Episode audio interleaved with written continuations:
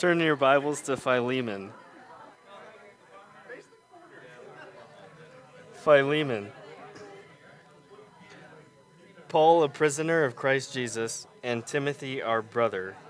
To Philemon, our beloved brother and fellow worker, and to Apphia, our sister, and to Archippus, our fellow soldier, and to the church in your house. Grace to you and peace from God our Father and the Lord Jesus Christ.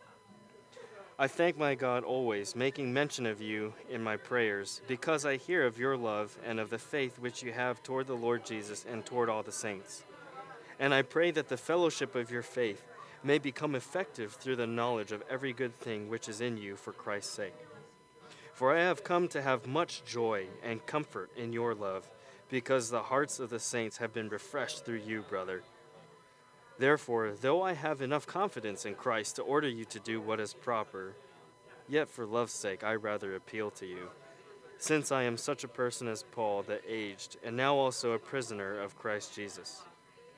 I appeal to you for my child, Onesimus, whom I have begotten in my imprisonment, who formerly was useless to you, but now is useful both to you and to me. I have sent him back to you in person, that is, sending my very heart whom I wish to keep with me, so that on your behalf he might minister to me in my imprisonment for the gospel. But without your consent, I did not want to do anything, so that your goodness would not be in effect by compulsion, but of your own free will. For perhaps he was for this reason separated from you for a while, that you would have him back forever, no longer as a slave, but more than a slave, a beloved brother, especially to me but how much more to you, both in the flesh and in the Lord? If then you regard me a partner, accept him as you would me. But if he has wronged you in any way or owes you anything, charge that to my account. I, Paul, am writing this with my own hand. I will repay it, not to mention to you that you owe to me even your own self as well. Yes, brother, let me benefit from you in the Lord. Refresh my heart in Christ. Having confidence in your obedience, I write to you, since I know that you will do even more than what I say. At the same time, also prepare me a, do- a lodging, for I hope that through your prayers I will be given to you. Epaphras, my fellow prisoner in Christ Jesus, greets you, as do Mark, Aristarchus, Demas, Luke, my fellow workers. The grace of the Lord Jesus Christ be with your spirit. How many of you guys are familiar with this book? How would you summarize Philemon? What's Philemon all about?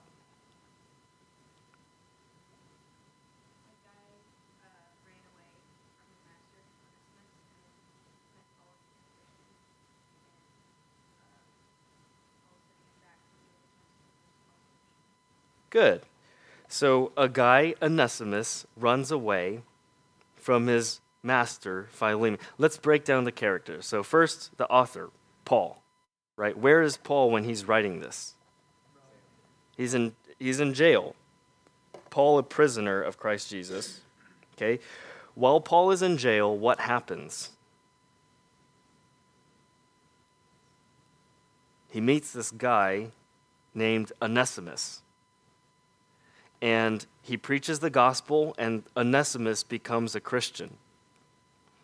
And then where does Philemon come into all of this? Who is Philemon? Onesimus' master, okay? And from, from what it says here, it looks like Philemon is actually another pastor. It says, Philemon, our beloved brother and fellow worker. And fellow worker is usually a title that Paul gives to others who are pastors, okay? So you have Paul, Onesimus, and Philemon. And the letter really is a short, simple, very ordinary letter. Um, in fact, how I came upon Philemon was uh, I was reading through my Bible reading plan, right? And those of you who've been following that know that Philemon is still back in like April. Um, but I was reading through, I just finished Titus, and Philemon was next, but I was going to skip it. I was going to skip it because I wanted to get to the big, weighty, deep theology of Hebrews. And Philemon, you know, it's just a story about a slave who gets returned to his master. Nothing exciting about that. But something about that didn't seem quite right, so I read Philemon. Um, and what I found was that there is so much in this seemingly ordinary, not very interesting letter. There's so much that we can glean and learn from this. So much. It's rich, it's full of stuff. Um, the first thing about it that I want to point your attention to is the way that the Apostle Paul talks. The way that the Apostle Paul talks. Okay, look at this. To Philemon, our beloved brother, grace to you and peace from God. I thank my God always, making mention of you in my prayers, because I hear of your love for I have come to have much joy and comfort in your love. Now, what goes through our minds when we read that kind of stuff?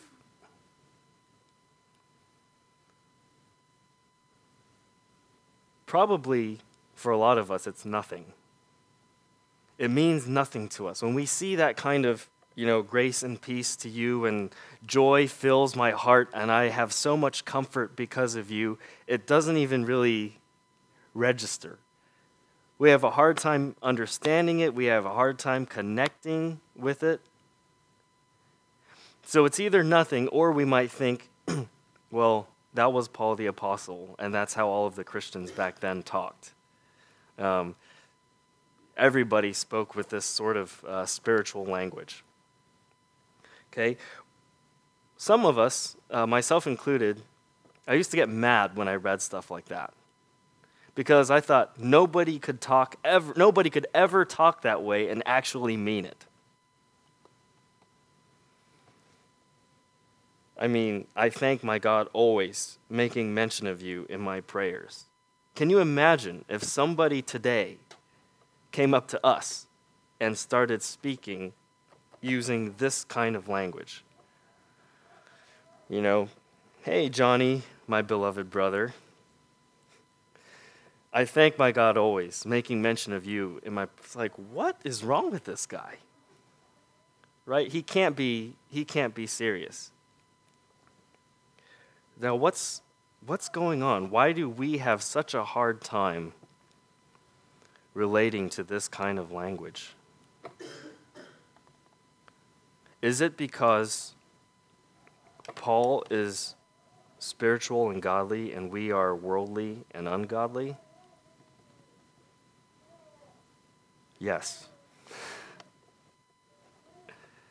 Yes, it is. We don't understand this type of speech. It is so far removed from who we are because we don't think like Paul thinks. We don't think like Paul thinks. We don't feel like Paul feels, and so we don't talk like this. So, what was it?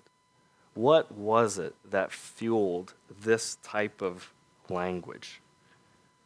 Because we don't want, I mean, Paul is worthy of our imitation, is he not?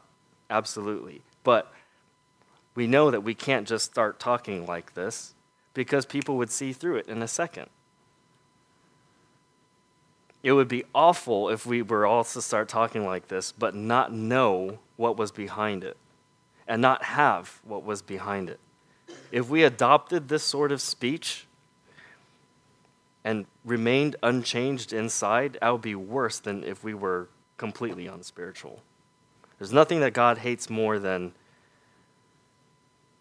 sin disguised with a facade of righteousness. Okay, so what is it that caused Paul to speak like he did? The answer is really simple. Very, very simple. Paul knew Jesus Christ. Not only did he know Jesus Christ, but he loved Jesus Christ. Paul was not of this world. And so he didn't speak like the rest of us do. Paul knew Jesus Christ and loved Jesus Christ. And this changes everything. It's impossible it's impossible to know Jesus Christ and to remain unchanged by him. Think about the Apostle Paul.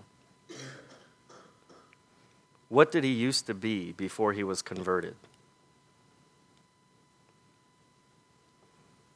A blasphemer, a persecutor of Christians, right? A thoroughly wicked man who was zealously, he was blinded, but he was zealously pursuing what he thought was righteousness on the fast lane to hell, and God plucked him out in quite a miraculous way. And from that point on, Paul's life was never the same. Paul's life was never the same. He knew what he had been taken from. He met Jesus, the Savior, and he knew him and loved him. And from that moment on, everything that he did, everything that he thought, everything that he said, the way he processed the world was through the lens of knowing the Savior, Jesus Christ. So, my question for you today, when you read this stuff, is do you know Jesus? Do you know Jesus? And do you love Jesus? Because that's what a Christian is. That's what a Christian is. Being a Christian causes you to talk different, causes your heart to beat faster about different things, causes you to love different things, causes you to hate different things, causes you to be sad about different things, causes you to laugh at different jokes, changes everything about you. Um, Paul was not of this world, and so that's why he talked the way he did. Um, every Christian is like a a piece of burning wood that God has pulled out of the fire. And their home is in heaven. Their eyes are set on heaven. Their mind is on heaven. They're not of this world. Um, I was driving the bus on Monday, okay? And it was a terrible day because I was very, very tired, extremely tired. And usually, what bus drivers do when they pass each other is they wave. I mean, it's kind of out of courtesy that you wave to other drivers. But that day on Monday, I did not even have the desire or the, the strength to smile and wave to my other drivers. I was dead and exhausted. And I was struggling with all sorts of uh, temptations and sins, and I was beaten down. But as I passed a stop, I saw Jeff Viewer standing there. And so I honked at him. And he had a he put a big grin on his face and he waved to me like back like this. And it almost made me cry.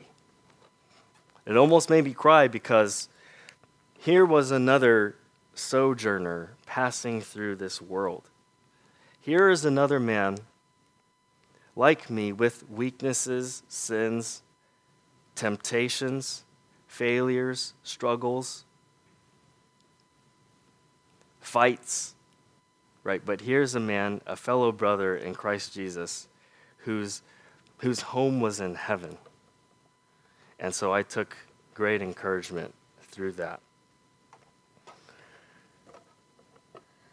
If we want to talk like Paul talks, we must think like Paul thinks. And if we want to think like Paul thinks, we have to know our Savior. And we can't just know him, we have to love him. What will make you love Jesus Christ? Knowing what he saved you from. Okay?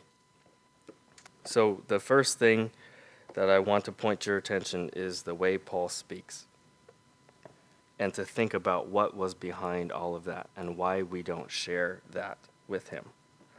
Um, look at some of the things that he says. I thank my God, always making mention of you in my prayers. Um, and then later on, again, he thanks God. uh, in his prayers for Philemon. Um, a Christian is a praying man. A Christian is a praying man who thanks God for other believers. Um, look at what he says. Why does he thank God for Philemon? Because I hear of your love and of the faith which you have toward the Lord Jesus and toward all the saints. What's Paul's mind on? What makes Paul glad and grateful?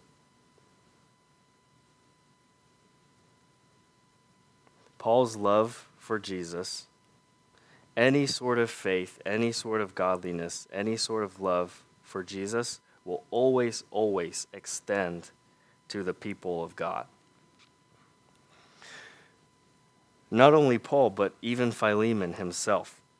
Look at this in verse 6, uh, sorry, in verse 5. Because I hear of your love and the faith which you have toward the Lord Jesus and toward all the saints and I pray that the fellowship of your faith may become effective. The fellowship of your faith. Faith is never something that you hold on to by yourself. It's always expressed and is always proven and it's always tested and shown and manifested through your relation to your brothers and sisters. Um, Paul is spiritual. Philemon is spiritual. Now, when you hear me say spiritual, some of you may become a little uncomfortable. Right? We've all been warned, and rightly so, about something called super spirituality. How many of you have heard that term? Right? We're rightly warned against that. But spirituality is good or bad? Should Christians be spiritual? Yes, we should. We should. What does that spirituality look like? True Christian spirituality is this it is a love for God that results in obedience to Him and a love for others. That's it. And that's what it looked like for Paul, and that's what it looked like for Philemon. If your spirituality is one that causes you to withdraw by yourself, if your spirituality is something that causes you to feel a kind of glow of holiness when you're among other people, if your spirituality is something that makes you feel like you're especially pure or clean, if your spirituality is something that makes you feel like the others around you are unspiritual compared to yourself, that is not real spirituality at all. That is spiritual pride dressed as godliness. You know those godly feelings that you have about yourself sometimes? That is not true spirituality. True spirituality is this it is a love for God, a love for Christ, which results in a love for others and a concern for the glory of God. That's all it is. And it's evident. It's evident in Paul's writing, isn't it? Listen to it again. I thank my God always making mention of you in my prayers, because I hear of your love and of the faith which you have toward the Lord Jesus and toward all the saints. And I pray that the fellowship of your faith may become effective through the knowledge of every good thing which is in you for Christ's sake. For I have come to have much joy and comfort in your love, because the hearts of the saints have been refreshed through you, brother. Here's a test for you. Here's a test for you. If Paul were writing about you, would he say, Justin, I thank my God always, making mention of you in my prayers, because I hear of your love and of the faith which you have toward the Lord Jesus and toward all the saints. Plug in your name here. And I pray that the fellowship of your faith may become effective through the knowledge of every good thing which is in you for Christ's sake. For I have come to have much joy and comfort in your love, because the hearts of the saints have been refreshed through you, brother. Could you say that the hearts of the saints have been refreshed through you? Could Paul look at your life and say that he gives thanks to God, making mention of us in our prayers, because he hears of our love and of the faith which we have toward the Lord Jesus and toward all the saints. Think of yourself in relation to your brothers and sisters right here. What are you known for? What are, known, what are you known for? Are you an encouragement? Are you an encouragement to your brothers and sisters, to your leaders, because they see your love and because you constantly refresh them? You strengthen their faith? Or are you a whiner, complainer, someone who is always bringing some kind of a sour mood to the table? What are you to your brothers and sisters around you? Could this be said about you?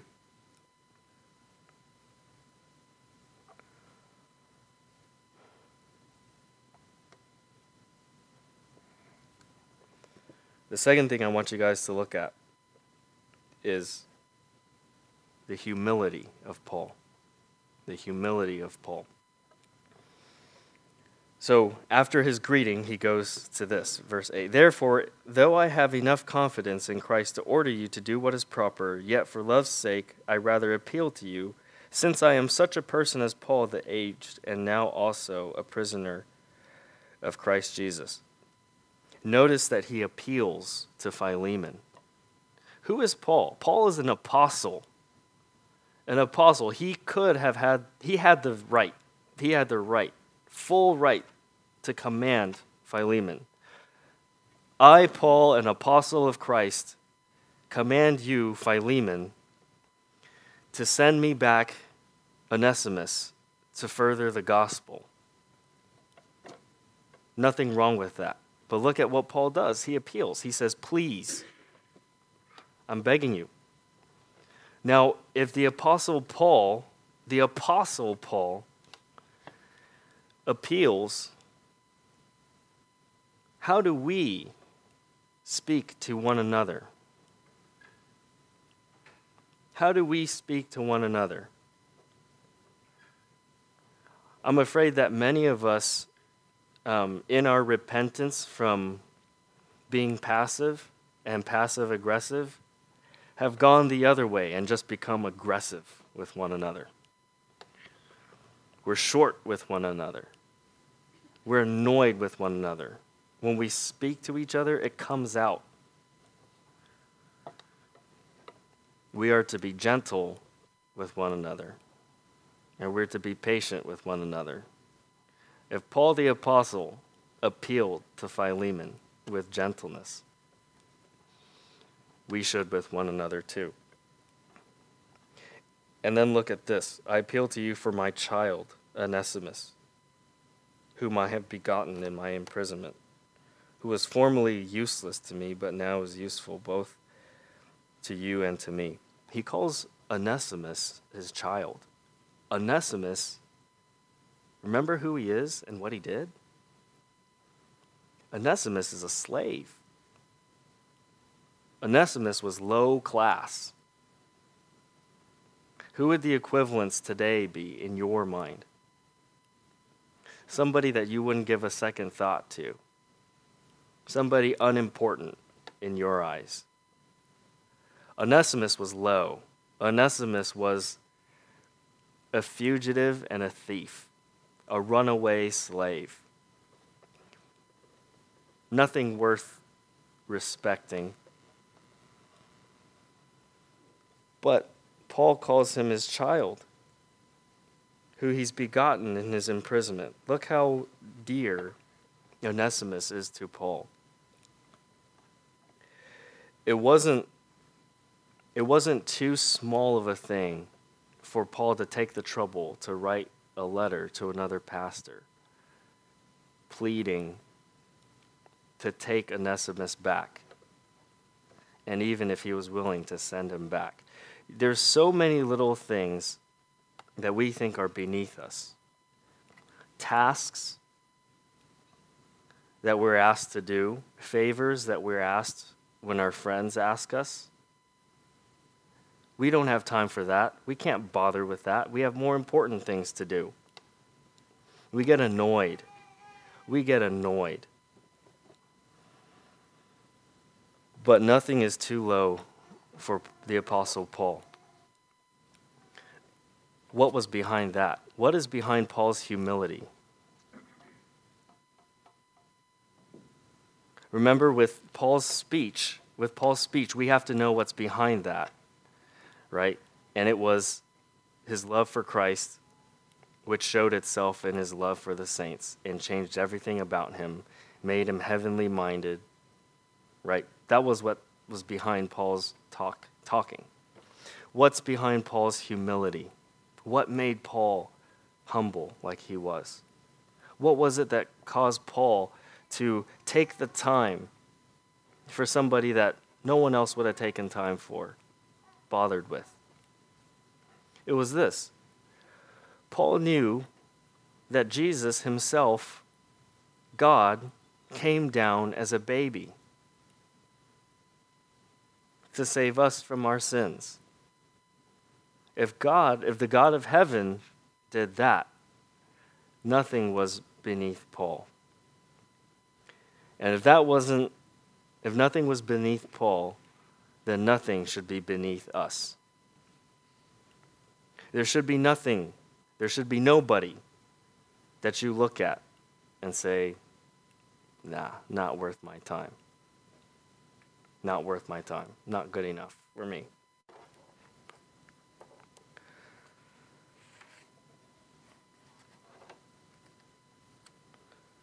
There's one more thing that we can learn from this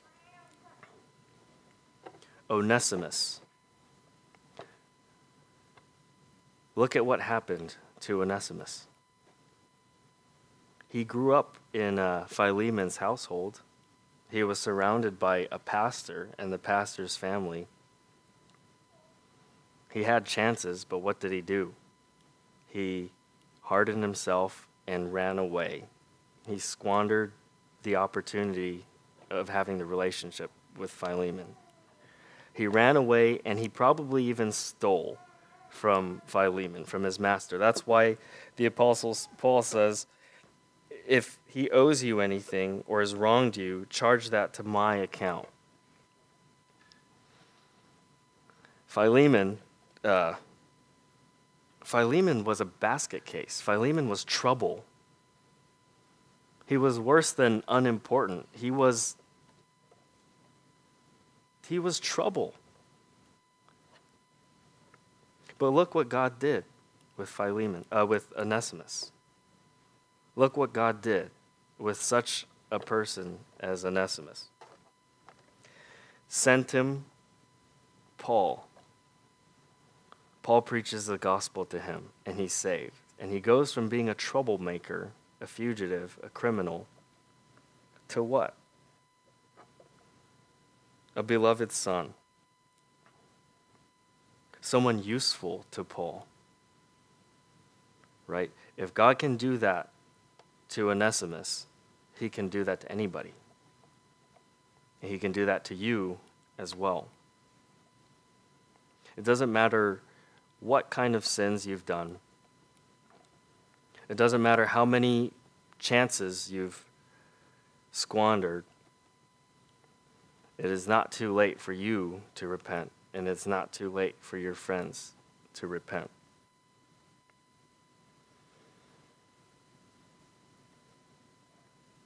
I want you to look one more time at Paul. In verse 19, he says, I, Paul, am writing this with my own hand. I will repay it. Not to mention to you that you owe to me even your own self as well.